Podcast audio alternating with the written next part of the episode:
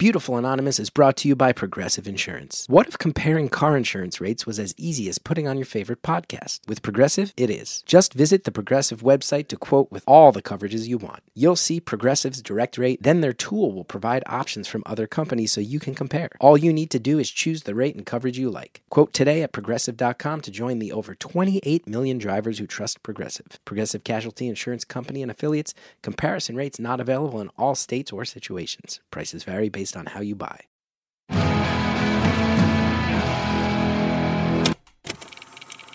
Hello to everybody whose bed is also a toilet. It's beautiful, anonymous. One hour, one phone call, no names, no holds barred. I'd rather go one on one. I think it'll be more fun,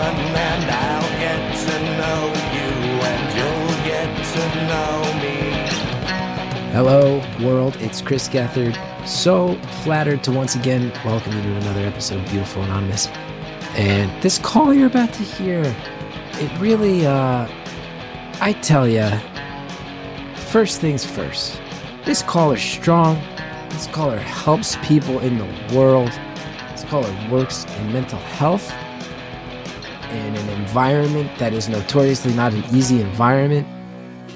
And I am so impressed by that and so happy that I get to talk to somebody who helps other people deal with their pain, with the confusion of the world. But as sometimes happens with this show, halfway through, we realize, well, the caller has her own stuff going on too. Caller was in a situation that, full disclosure for anybody out there who's had to deal with anything similar, sounded like it was pretty abusive. Had to navigate her way out and is still in the process of doing that. So the the floodgates kind of broke at that point. Um, but at the end of the day, I think we'll all agree this caller really has tried to make the world a better place. And I hope that on any level I provided you a platform that feels safe. And I hope you know how many people you're helping every day. And I, I bet even the people who listen to this show will find safe harbor in who you are. Thank you for calling Beautiful Anonymous. A beeping noise will indicate when you are on the show with the host. Hello. Hi, Hi. how's it going? Pretty good. How are you? I'm good. I'm good. It's uh, a very cold but pretty day in New Jersey, so I'll take that. It's cold and pretty here too. Good. Good. There's worse things to be in 2020. That is very true.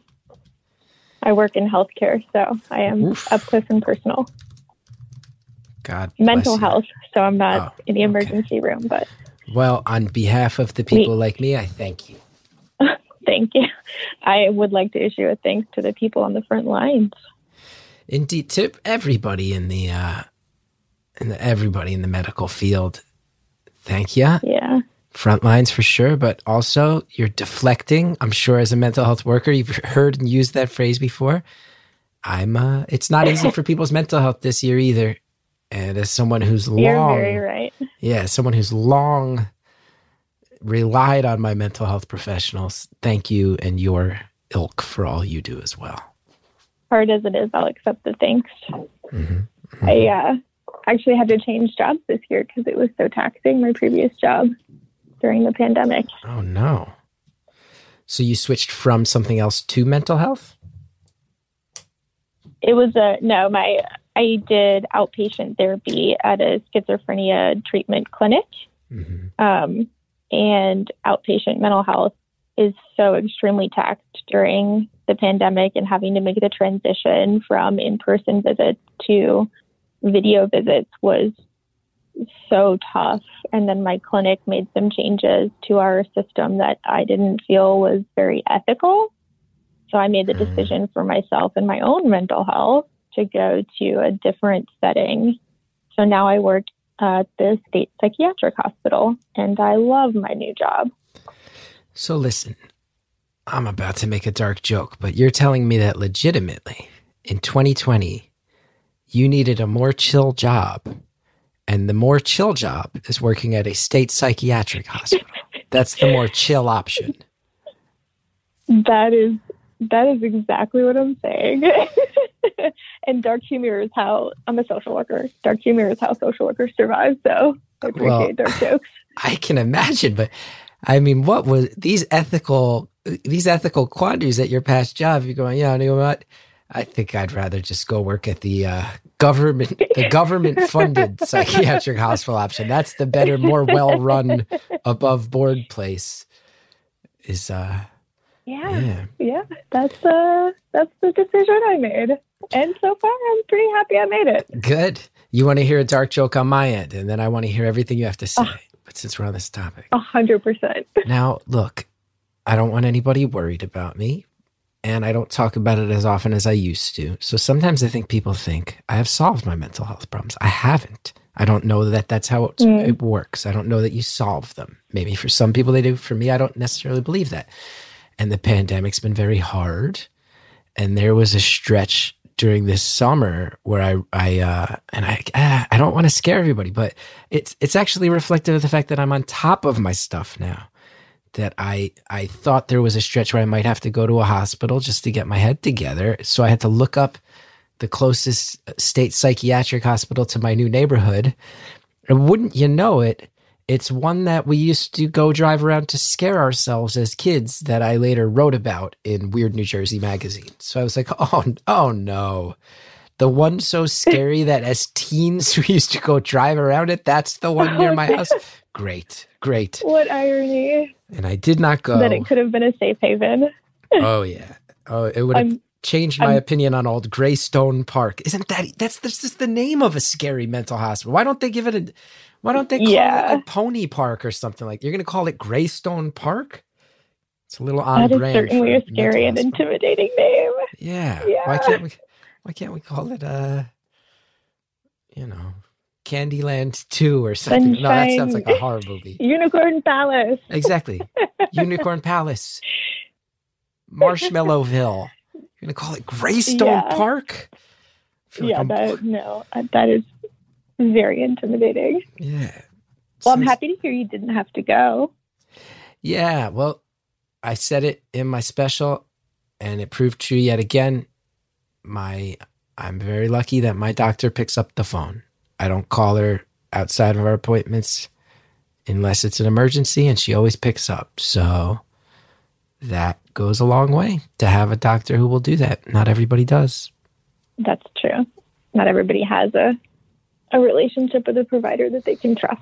I Yeah. think that's really important. So I uh, And as a clinician, I like to put out there that I have a therapist too, because I think we don't think about that often enough. And it can be helpful to know that clinicians also have clinicians of their own that they can talk to and get help. I would have to to think that's of that quite common. I would have to think that's common because I imagine, because uh, from the weird circumstances I've wound up in life, including this show at times, when you when you hear about others people's pain, sometimes that pain can kind of transfer a little bit, and you feel it. You don't just hear it; you feel it. Absolutely. And that weighs on you. Yeah. Absolutely. It's a lot to carry sometimes. there's a stretch with this show. I've always found that when we release the calls and I can see a community of people hear them and analyze them and very often support the callers who have been through stuff stuff, I always feel a weight off my shoulders. It's the the period between when we record and when we release where I feel like it's just really me and Jared and Anita who have heard it. And I'm going I'm the only one who's heard that. And that was tough. And when the community gets their hands on it, I feel like like many many people come together to sort of lift it up and it, it helps. But that it, it, you take it on. You do take it on. But i love this gig. So i'm not complaining. I just know It's what like community healing. exactly. Exactly Yeah. yeah i needed to just uh, relax a little bit kick my feet up not not work in such a high pressure environment so i went to uh you know government funded healthcare the notorious the notoriously underfunded overcrowded world of government Oh, health yes. care god bless So you though, for real well, thank you. Thank you. We are certainly underfunded and understaffed, but we make it work. I think part of why I like it here so much is that the team here will do anything for each other, and that makes any sort of working environment so much easier to handle. So hmm I think I'll stick around for a while That's good. That's good. as my phone rings. That's okay. It happens. It's an, inter- sound, it can wait. it's an I have interesting voicemail. Oh, ring. Was that like a desk? It is that is. like a landline? It's it is a landline. We have those here at the state hospital. Look at that. Look at that. Understaffed, overcrowded, overworked, outdated technology. We also find out. You know what else people find amusing that we have here? What's that? Payphones. Payphones. Now, are the patients allowed to keep change with them? Yes, they are. So, well, it depends. If they if it's a risk for them to have change, Mhm. like if they would swallow it or somehow harm themselves with it, then they can't have the change. But yeah. most patients are safe enough after a certain time period to have it, and they can. Now this is good for me to know, honestly, because I'm not kidding. Uh, When I when I was looking up Greystone, I was packing a bag. Legit, I'm not. I'm not speaking like like I had a bag out and I was putting. I was like, "What do you bring to a mental hospital?" I guess I was like, "I'll bring four or five pairs of underwear and socks, shirts, I guess." Um, am I allowed to bring reading materials? And now I know for next time. I'm like, oh, should I bring my laptop? Am I going to get work? Will they let me? And now I know next time, bring a change. Hit up, hit up the change jar. Bring a lot of change. yeah, Yeah. All right. it may vary from state to state. I don't know, but but yeah, I would say bring books and things to do. Maybe a journal if you're a journaler. Well, look, But your own clothes. We have all these stigmas that you can't wear your own clothes and stuff, but you totally can. look at that. I'll bring, and you know what? I'll overpack. And anything they don't want to have, want me to have, they can just keep it in the drawer with my shoelaces. That's exactly right. too dark? Did that joke just get a little too dark? Who knows? no, it might for some, but Hmm. I can handle a lot. Keep it in the jar. Go keep it in the drawer with the shoelaces. I'll get it back when I'm all when I got my stuff together. That's how I think. That's how I think. Now I'm we've I've greatly enjoyed joking around with you about the least funny environment in the world. Um, but we're 10 minutes in, so I want to make sure if you had anything else you wanted to talk about, I want to make sure you get a chance. Sure. Um, well, when I saw the tweet about calling in, I was looking at my dream journal. So I thought maybe that would be interesting to share with another human, which is not something I've done before. I have to say, I can't imagine that the dreams of someone in a high pressure environment like yours during a year like this are always rosy. So I am intrigued. No, they are not. I'll tell you the reason why I started it later, um, because I don't. That could potentially turn into a different conversation. But at the beginning of the pandemic, I was having dreams that woke me up in the middle of the night and were ruining my sleep. So I decided to try and log them and see if that would help. Mhm. So I have at this point trained myself enough to jot down a few sentences about my dream in the middle of the night in my phone and go right back to sleep to the point where I don't remember doing it anymore in the morning. So I get like a fun surprise in the morning when I open my phone and read the newest note. And when you read the note, do you go, "Oh, I do remember that," or do you very often go, "That's a dream I had that I don't even have access to anymore"? Most of the time, it brings back the memory of the dream, Okay. which is pretty neat. So, are there any highlights that jump out? Let's see. I'll read you last night's just to kind of have a jumping in point. Mhm. And The note, I'll read you the note I wrote first. Now, can I also just say say something on my end? Yes, is that my uh, therapist has told me that I have to resist the urge to play therapist on this show because I'm not trained. And in the early days, that was a thing. so I've tried to really resist being an armchair psychologist. I do a lot better than I used to. But Yeah. since you are an actual trained mental health worker, I will reserve Yeah. the right to liberally analyze your dreams in a way I do not have a right to. Fair? Yes, Okay. let's you, do it. and you tell me if you agree or disagree. Yeah. Yes, I like so this plan. This last great. night's dream. Last night's stream. Last night's dream. I'll just read you what I wrote and then I'll tell you what the memory is after. Mhm, So I wrote down Copley, girl put something in my hair. Oh, that's a name. You might have to bleep that out. There's a lot of names in my dreams. mhm. Okay. Shopping, calling everyone bitches. Apologies, Sally, for the cursing. Shopping for jeans. Nothing is small enough. Mhm, mhm, So mhm, mhm. Copley is the name of a shopping center n- or a big mall near where I grew up. I grew up in Boston, but I don't live there anymore. Copley Square. yeah. And um,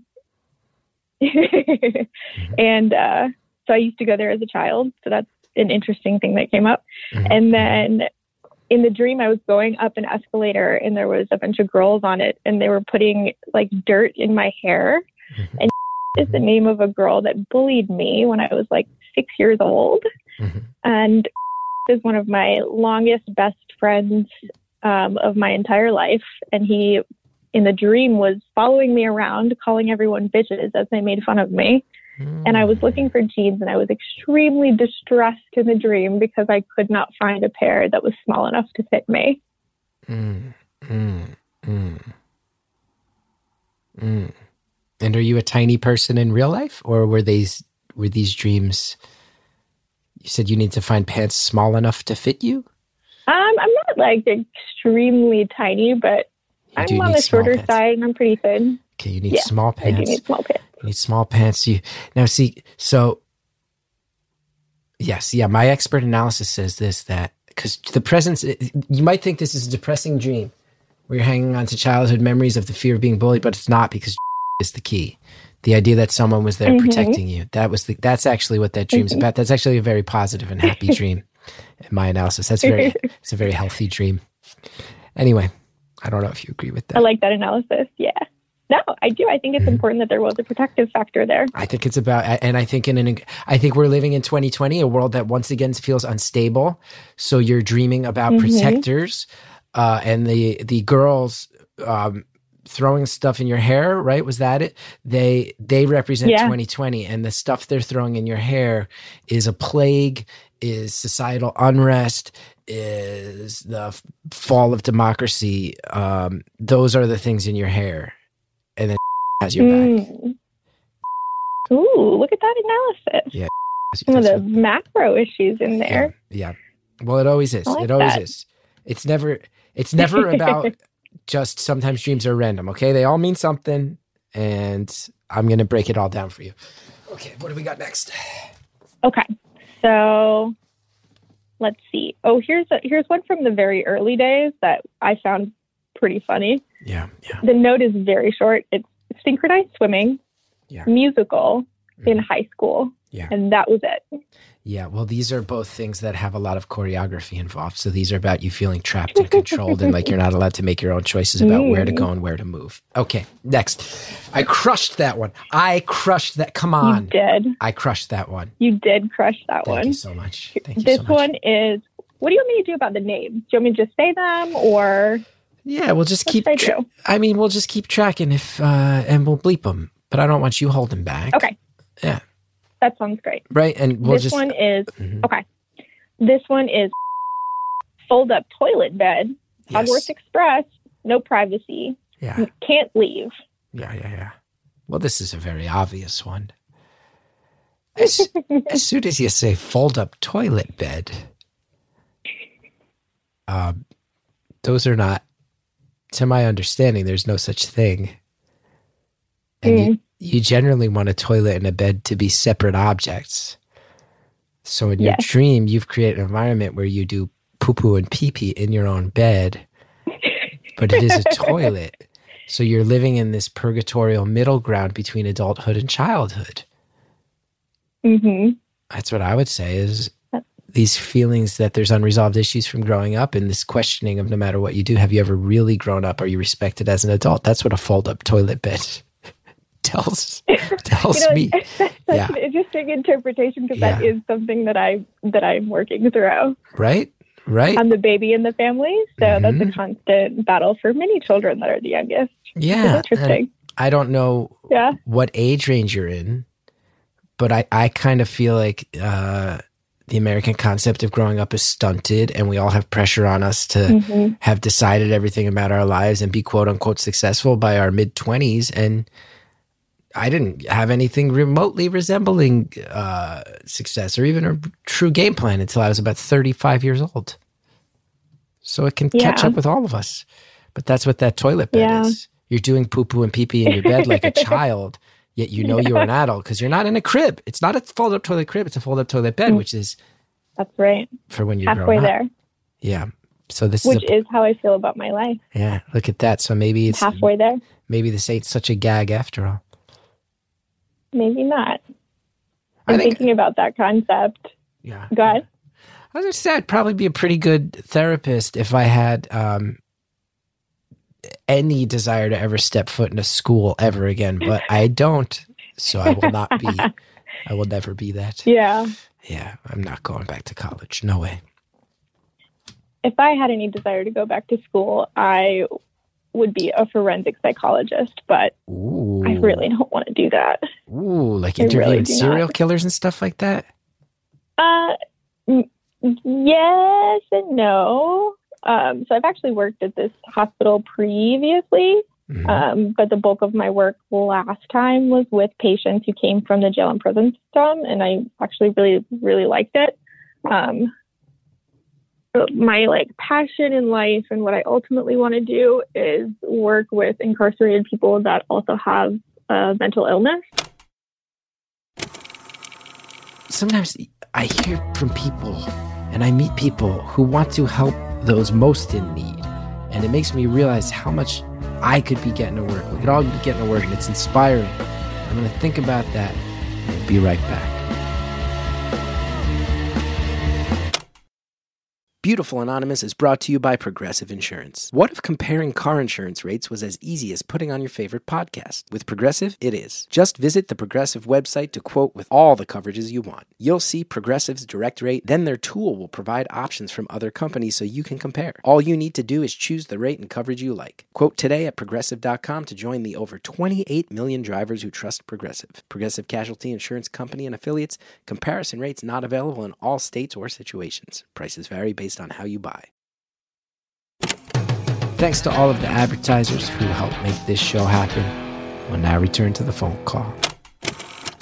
And what I ultimately want to do is work with incarcerated people that also have uh, mental illness Mhm. because I think we really screw them in this country and it's our whole system is just wrong and unjust and unethical. So I want to be in there doing something positive for these people who often just don't get anything but disrespect and horrible treatment. So that's what I would want to do to try and be better and able to help them. You're a kind person. Sorry, that was a big soapbox. no, I love it. You're a kind person who wants to make the world better. And it's one of those things, right? Where you you do, you go a prison guard probably isn't trained, I would imagine, to deal with someone who's schizophrenic, nor should they be. That shouldn't be Mm-mm. on their shoulders. How is that good for anybody? right. So what happens No. is you it things remain untreated or undealt with or Yeah. mishandled. And how is that good for anybody? And do we believe in rehabilitation Exactly. or do we not? Well, I, I don't think that we do, even though we claim we do, because we don't actually really offer any services in our prison and jail system, even though we like to pretend we do. Well, hey, from the way I shouted that, I think you can tell me and you same page Yeah. yet again. I certainly can. Yes, yes. Okay. So I'm hoping that in the near future we get some reform there.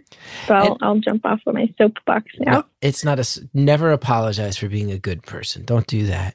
Don't be self-conscious. This is why you have dreams about fold-up toilet beds.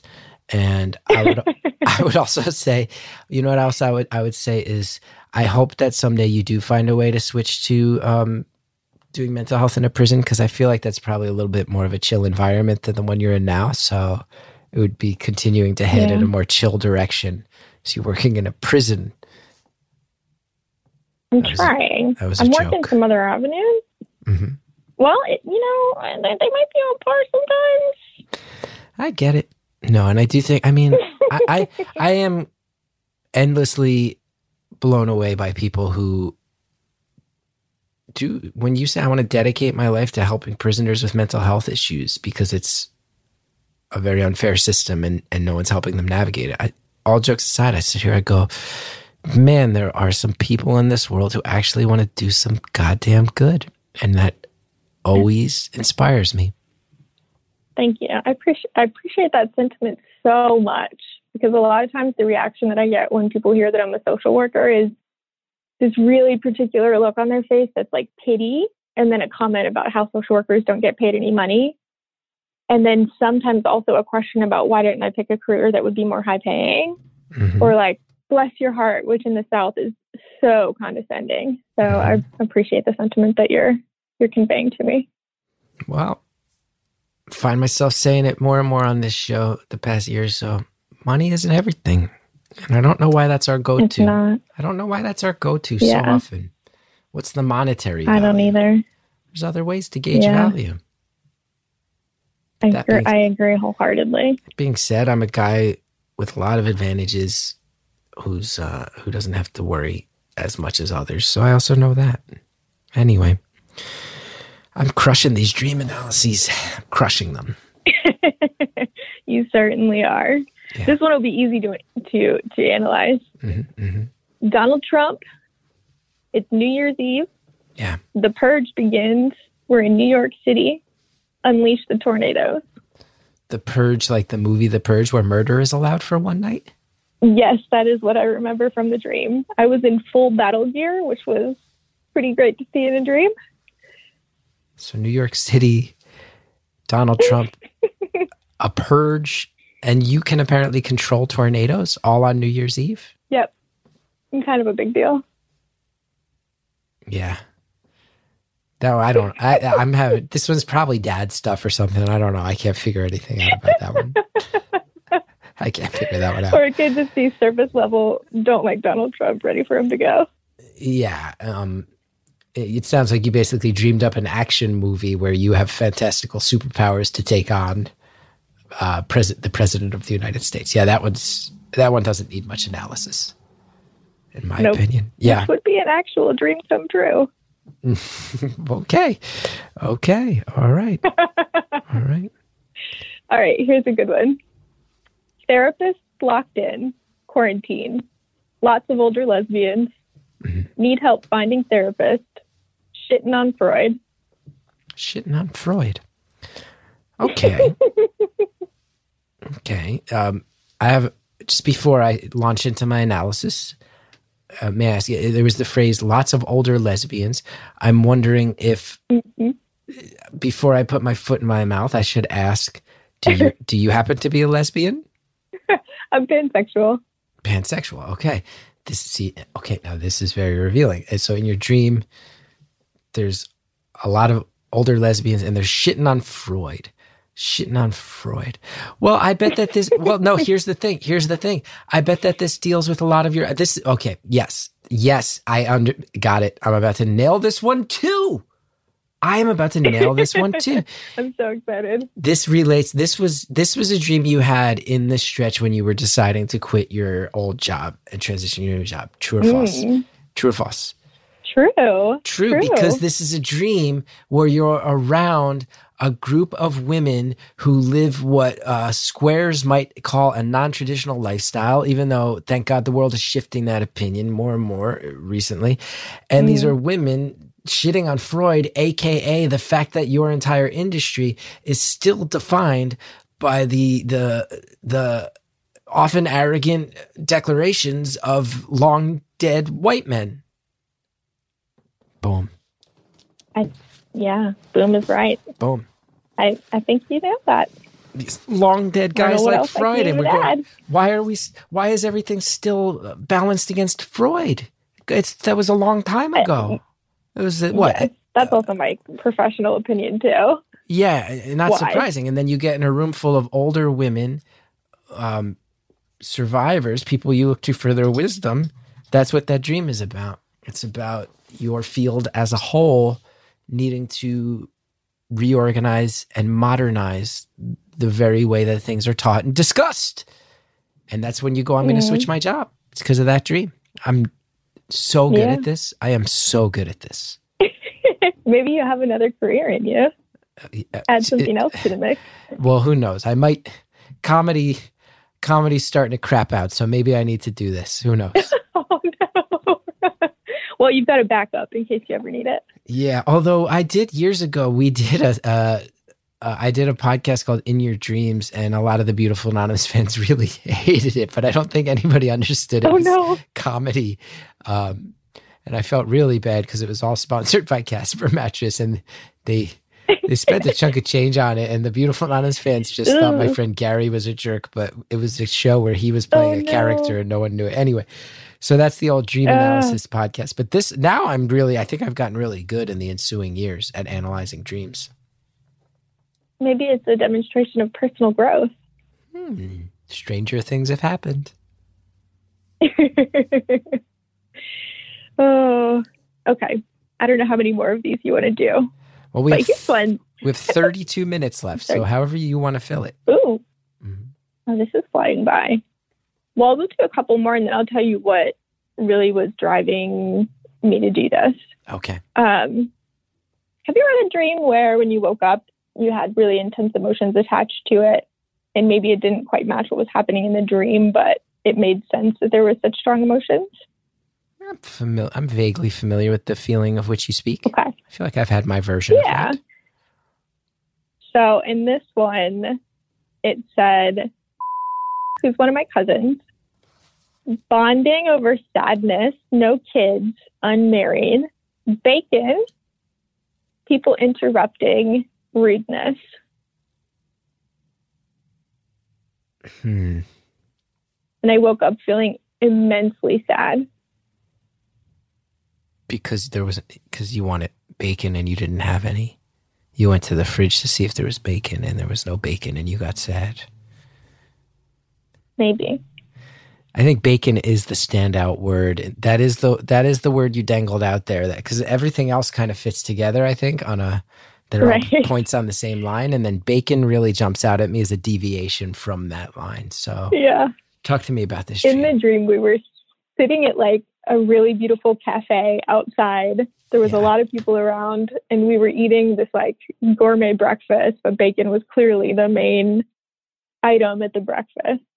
And my cousin lives overseas, so I almost never see him, and he also Mm. has a degenerative neurological condition. So okay, it's- okay. it's extra painful that I don't get to see him.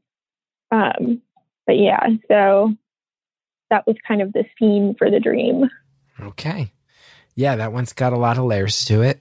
I feel like I shouldn't make many more jokes except to point out that bacon was a funny thing to be in the middle of that. That's that's my It was. analysis of It that was. dream. Yeah, yeah, yeah. All right, maybe one more. Let's see. Let's see. I'll go to an early one. This note is so long now. Okay, so I'll pick one that is related to why I started doing this. in the Mhm. first place. And that'll be a good transition into a conversation. So this one said killing puppies, coming to treaty, dad's in charge.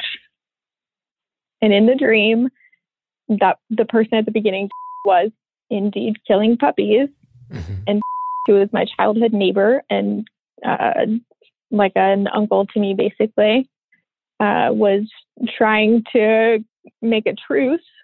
And is my best friend was there telling me not to agree to the truce. And my dad was yelling at all of us to knock it off.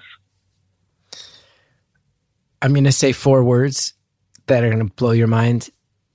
And I think maybe really explain to you the way you think about the world. And maybe you don't even understand that this is how you see it on a fundamental level. I, I'm just going to say that um, I think I'm about to nail it. I'm ready. Here are four words that I maybe you haven't verbalized them in this way, but I wonder if it's not a feeling that you've long felt and never quite resolved. Stability is a construct. Let me think about that for a second. Stability is a construct. Mhm. Yeah, actually, I do agree. It is because it's different for every person, right? So, what we grow up with is what we perceive as normal, is our, our construct of normal. And so if stability stability for me is different for what it looks like for you.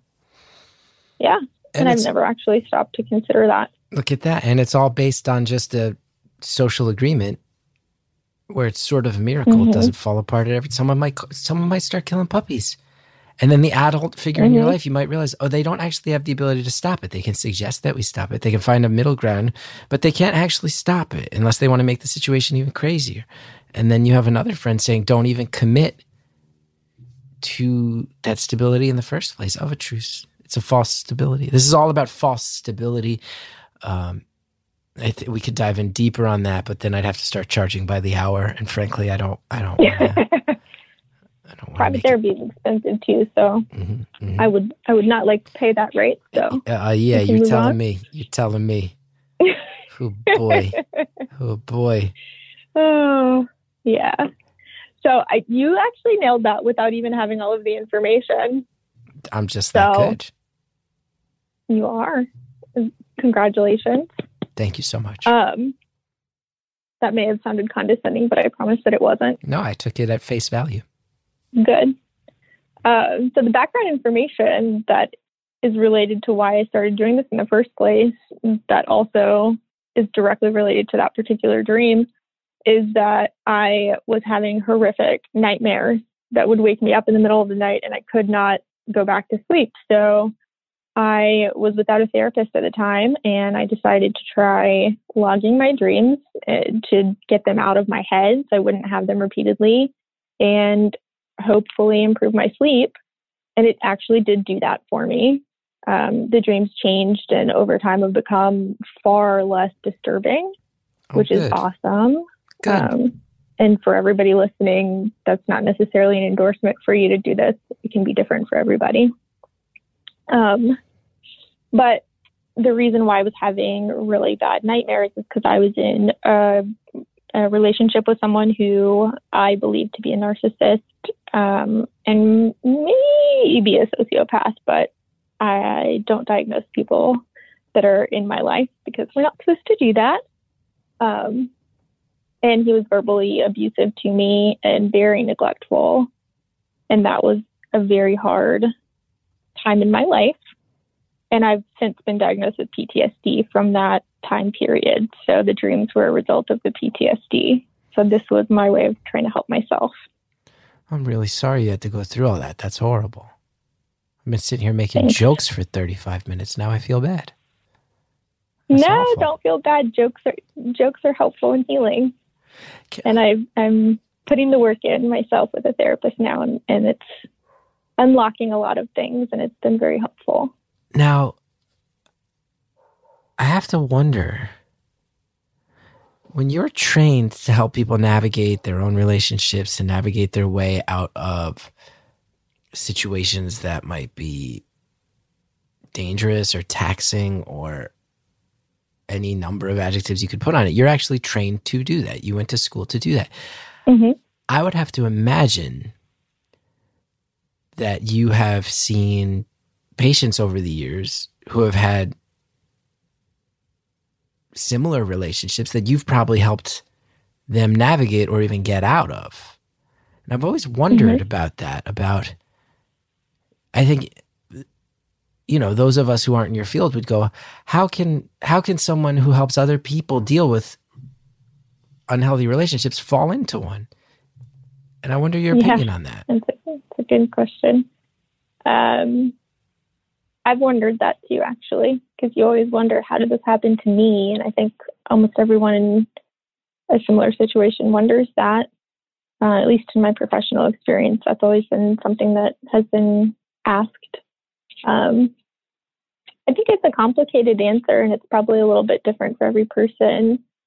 But for me, I think it has to do with the other person. Um, not to put all of the blame somewhere else, but that's certainly part of it. That person was very charming and um, kind and wonderful in the beginning. And so I developed very real feelings for him and that created a bond. And so when things started to shift and change and become negative and toxic, it was hard for me to to see in the beginning. Um, and then it took a lot for me to realize how bad it was. Um, part of the puppies being killed part was because he hurt my dog. Um, Oh, and that was a wake no, up no. for me. I had to leave at that point. So that's my biggest loss in the whole thing. Actually, it may sound silly, but when that happened, I found my dog a new home that the next day, and I, I have just recently stopped crying about losing my dog. So that's been a huge deal. But that was what like woke me up and, and helped me move out of that relationship. But I think that's part of it. And then the more personal part is that when things don't go well for me, I tend to avoid, and my avoidance mechanism is by diving into my work and diving into helping other people. So I um, was doing my day job, and then I'm also um, the president of the board of directors for a local nonprofit, and so that took up a lot of my time. And then I also did a lot of freelance work, so I was just incredibly busy doing other things, and so I was able to avoid and, and not focus on what was going on with me. Um, so that contributed to being able to fall into that kind of relationship as well. That sounds really awful. Does that answer your question? It does. It does. And and I tell you what, I mean I I just kind of react to the stuff that jumps out and all that's really bad. But when when you have a situation where you're going, this really this guy's not not as charming as he used to be and I'm feeling a little trapped and then I would have to imagine when you see someone hurt an animal I bet that that's not an uncommon turning point, right? That's I bet that's when you go, oh, this person has the capability to hurt, and it might be me next. I got to get out of here. Yeah. And I bet there's people who don't act on that instinct, and it's I, I bet that is something that's a turning point for other people, where it, at that point the floodgates open into some really, really, truly horrific stuff in a relationship. Hurting animals is like notorious serial killer indicators, right? I don't know how much of an urban legend that is, but you always hear that that when people hurt animals, it's showing that true. they have real they have real ability to get evil inside them. So that must have been absolutely true. terrifying to see. It was. It was. It's haunting. Yeah. And did you just feel like I can't I don't have the capability to get out of here right now, so my my dog is up for adoption. He's not going to deal with this just cuz I have to. Is that kind kind of thing? Yes. Yeah. Yeah. That's Protect that's that doggy. That's good. yeah. Sorry, I'm uh trying not to cry. No, I That get it. dog was my life. I lo- I loved him. He was such a sweet dog. I hope that he is living his best happy dog life.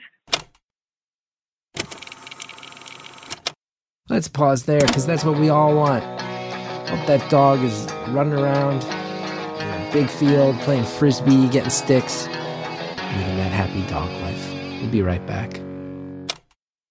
Beautiful Anonymous is brought to you by Progressive Insurance. What if comparing car insurance rates was as easy as putting on your favorite podcast? With Progressive, it is. Just visit the Progressive website to quote with all the coverages you want. You'll see Progressive's direct rate, then their tool will provide options from other companies so you can compare. All you need to do is choose the rate and coverage you like. Quote today at progressive.com to join the over 28 million drivers who trust Progressive. Progressive Casualty Insurance Company and affiliates. Comparison rates not available in all states or situations. Prices vary based on how you buy. Thanks again to all of our advertisers. Now we're going to finish the phone call. I hope that he is living his best happy dog life. Yeah, and, and you know what? I know it's trite to say, like I'm just some idiot on the phone on a podcast, but he's living a life where he's safe because you made sure he was safe, and that's such a gift. And I, I can't imagine how hard it is, but I hope. uh It sounds like it. It sounds like it would have been real bad for that pup if he didn't get out of there that minute. So that's an act of love, you know. Thank you for saying that. It's really it's helpful to hear that. It's not something I talk about with a lot of people because it's there's a fear of being judged, and as you might imagine, not an easy conversation. No. You know, and people want to go, oh, but your dog is your companion who's supposed to get get you through the hard times, and it's like, well, this isn't a movie, and I'm dealing with somebody Yeah. who's turning into more and more of a dickhead, and now it's gotten violent, so you have to make hard choices, and Absolutely. I don't think people should judge you for that. And life, I life, not. I always, the older I get, the more I always, I always have this thought in my head so often where I go, in real life, the credits don't roll. In real life, you don't have this heroic moment where you and your dog escape and go to greener pastures. It's like, no, you got to give Yeah, your dog away. It true. makes you really sad. And then you, and then again, I'm making a dark, jo- eh, but you give your dog away. It breaks your heart. And then you cheer yourself up by working at a state psychiatric hospital. Like that's real life. That's how real life goes. That's true. That's how your It year is. went. It is. Yeah. What a year.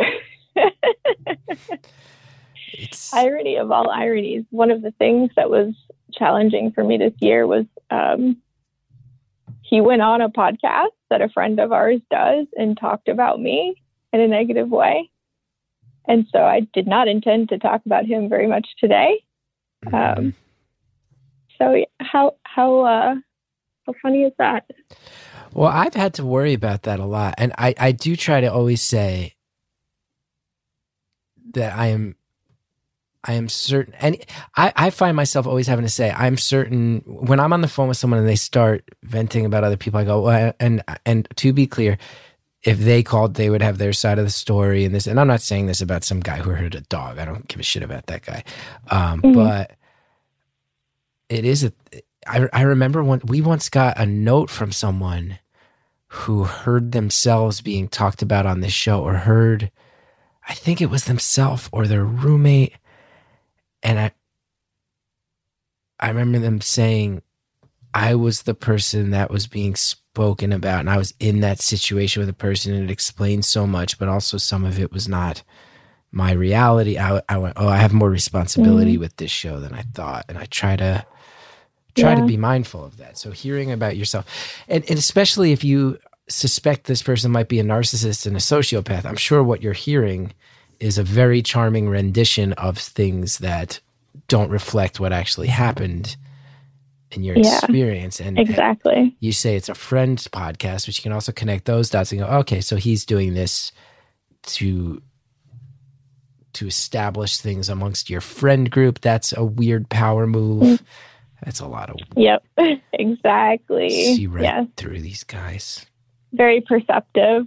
Yeah. Well, yeah. Oh, let me go on this podcast with a friend, and that means all your other friends probably listen to it, and then I get to be the one who publicly states how things went, or implies at the very least how Yep. things are. I don't like that. I Nope. don't like I did not like it either. so Yeah, that'll Yeah. give you some bad dreams. That'll give you a dream where your bed's also a toilet. That does explain that one. yes. Thankfully I have not had the toilet bed dream in several months. That reflects so that one, I'll right? That you're. progress here. I mean, I don't want to be too literal and too on the nose, but what's more of a representative of your domestic situation than your very bed itself? And That's your true. bed actually was a shitter. It wasn't even in the shitter. Your domestic situation wasn't even in the shitter. It was a shitter. It was. And Yeah. I was trapped in it too. I couldn't leave. Yeah. Sleeping in the toilet. This is this is that relationship. It's really I'm making Mm. I, I do feel like you and I both said we like dark jokes, but I also want you to know for sure that I'm sitting here going, like, I don't care. I don't care what else happened. He'll have his side of the story, but you hear that a dog got hurt and you go, "N- n- uh, like something there's no world in which that's ever going to be okay. And that sounds like there was real scary stuff going on. And I, I bet that I have to imagine that was far from the only scary night or hard night. Yeah. And I hate hearing that. Yeah. There were a few more scary nights. So, yeah. I'm glad that it's over. I'm glad there's been some time in between then and now. And I'm so grateful to have a knowledgeable and empathetic therapist that I'm working with. That's good. We're, we're moving forward for sure. That's good. And all jokes about Yeah. it, you know, a lot of jokes about, it, but having a new job that you're excited about, being in an environment where you're helping other people. But that's kind of a classic thing too, that as someone trained in your field, you must also know, which is that because my my therapist explained to me, I, will- I will often come out of these depressed episodes or periods with an immense desire to go volunteer or sign up for stuff, and a lot of times it's the people who are, a lot of times people who are in really bad situations themselves want to help other people. And I'm not surprised to hear that's who you are when you've also had to deal with stuff like this because those often go hand in hand. Yeah. Yeah, I wrote a similar journal entry about this actually. like, Hmm. Um, about why people who have been through hard things are are like magnetized to one another, and and about myself in particular, why those are the people that I appreciate most in this world and and value the most. Uh, It was a concept I that's been on my mind a lot. Me too, actually. Because I feel like just by the the way I have stumbled through my life, I've become like a like a you want to talk about a magnet for sad people. I feel like I've been and very mm-hmm. proudly so and very flattered to have helped people, but Yeah. yeah. So it's it's a tough thing to wrap your head around. Why do we all cuz it's you know what it is? You think about this idea that sad people often find each other and you go, "Well, is this just going to make us dwell in it? Is it going to compound it? Is it going to make us all double down on it?" And then what you you know what I think about a lot. And I wonder if you'd agree as a social I was going to ask what what you think. Well,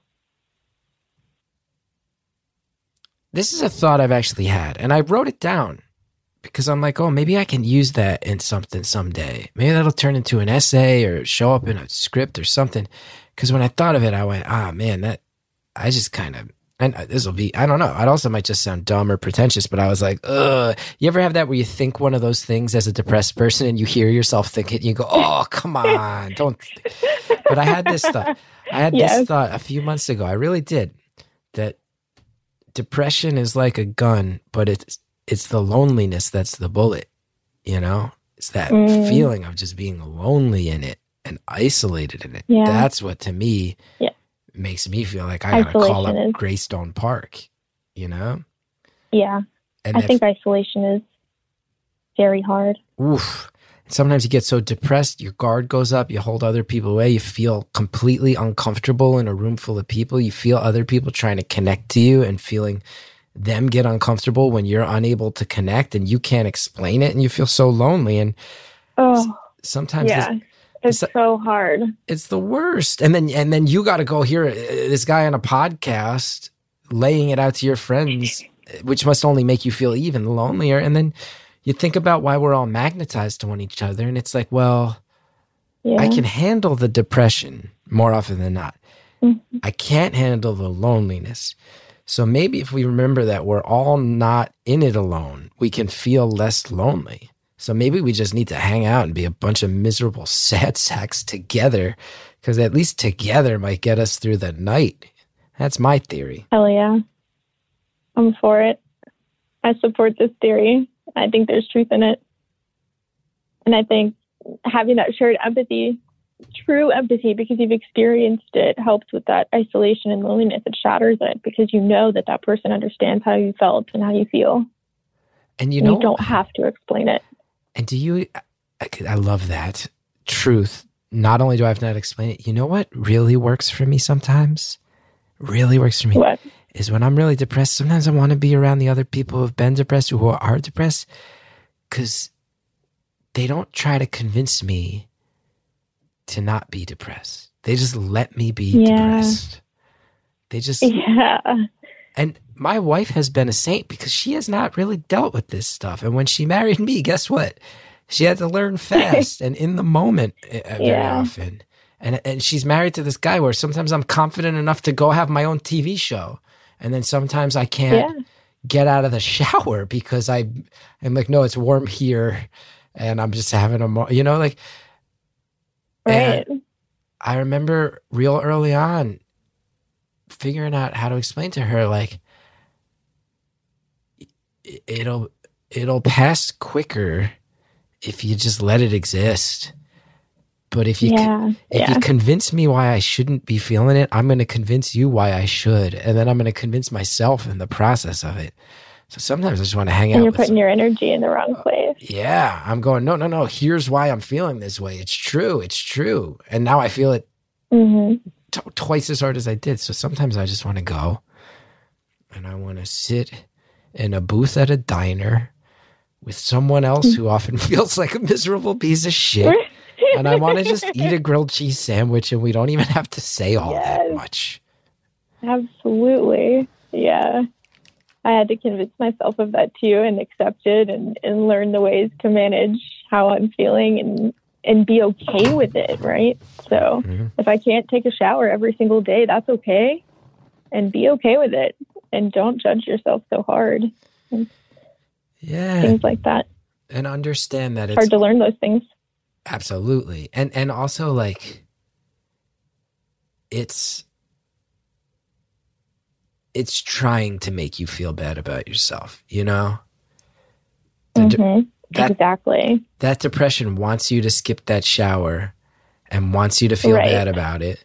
So then when you go out that day, it can just be in your head going, "Man, you must smell bad. People must be judging you because you smell bad." You know, or your hair looks all Yes. fucked up. Your hair looks Yes. that depression convinced you to do a thing that it could then beat you up about. yes.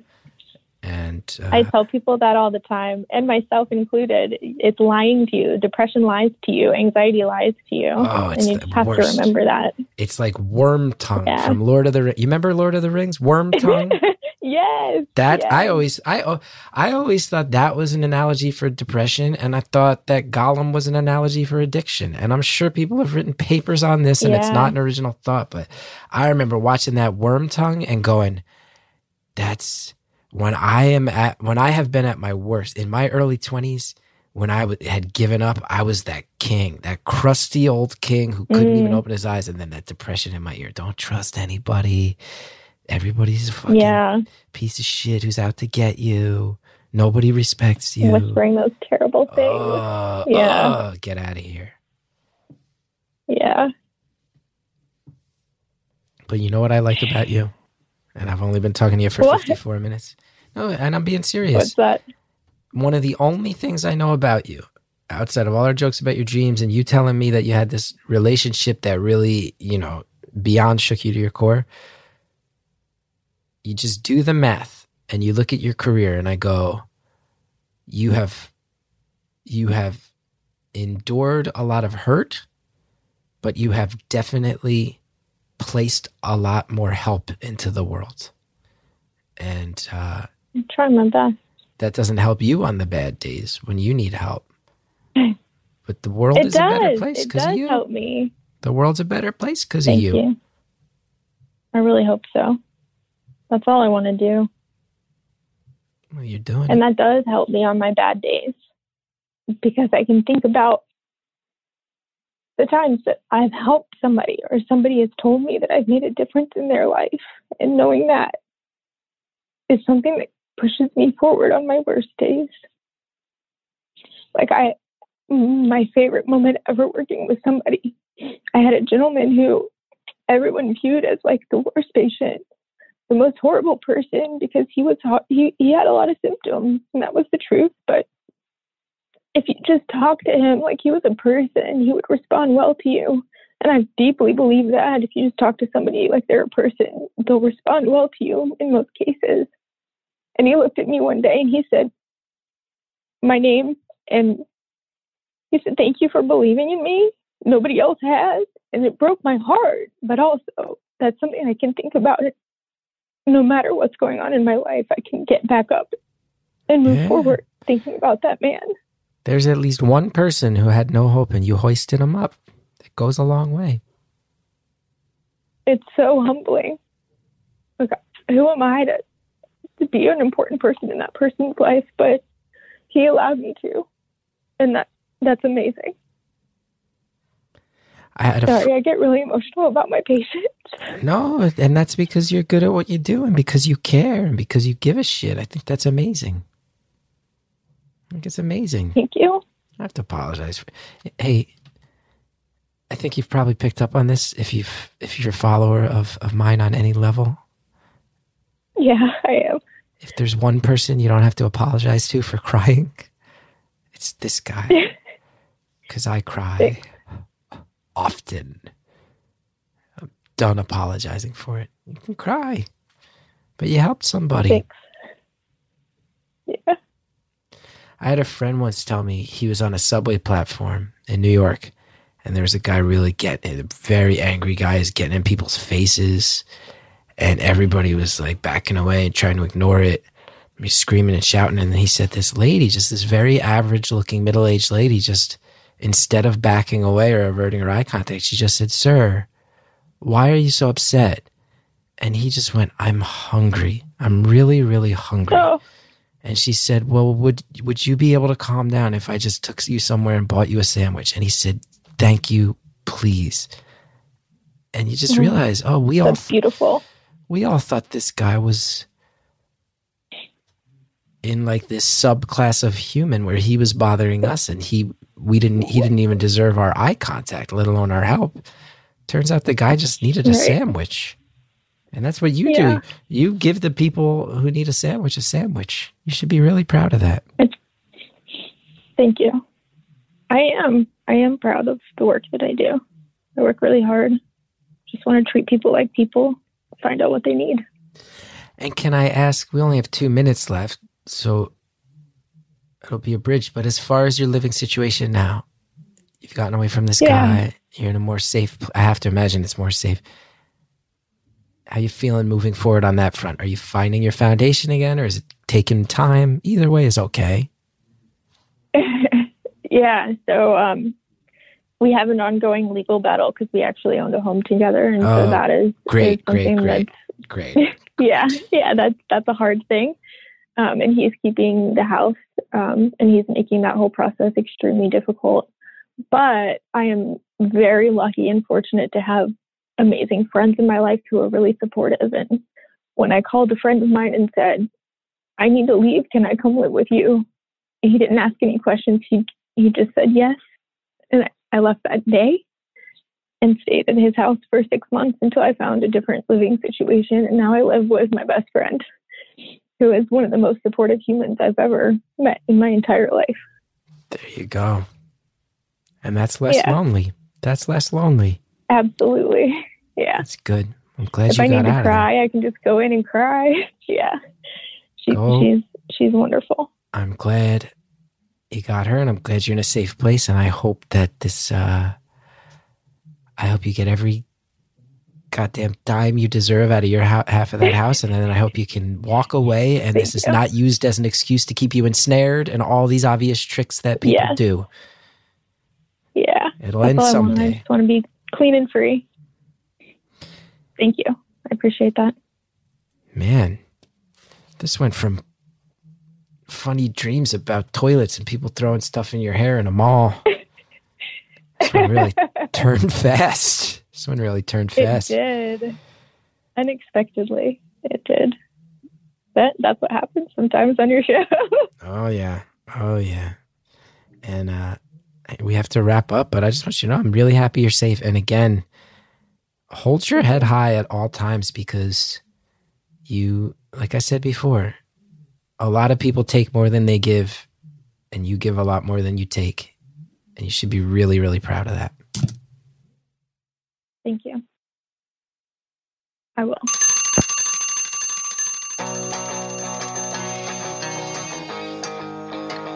Caller, thanks again. And I know I said it like five times, but this is an incredibly hard stretch. And I hope you just really hang your hat on that idea that you are helping people who need help. And that is really beautiful. And you are too. Thank you so much to Anita Flores, to Jared O'Connell, to Shell Shag. Go to chrisgeth.com if you want info on me. If you listen on Apple, subscribe. Hit follow on Spotify. Favorite on Stitcher really, really helps when you do. If you go to stitcherpremium.com slash stories, you'll hear about how to listen to every back episode without ads.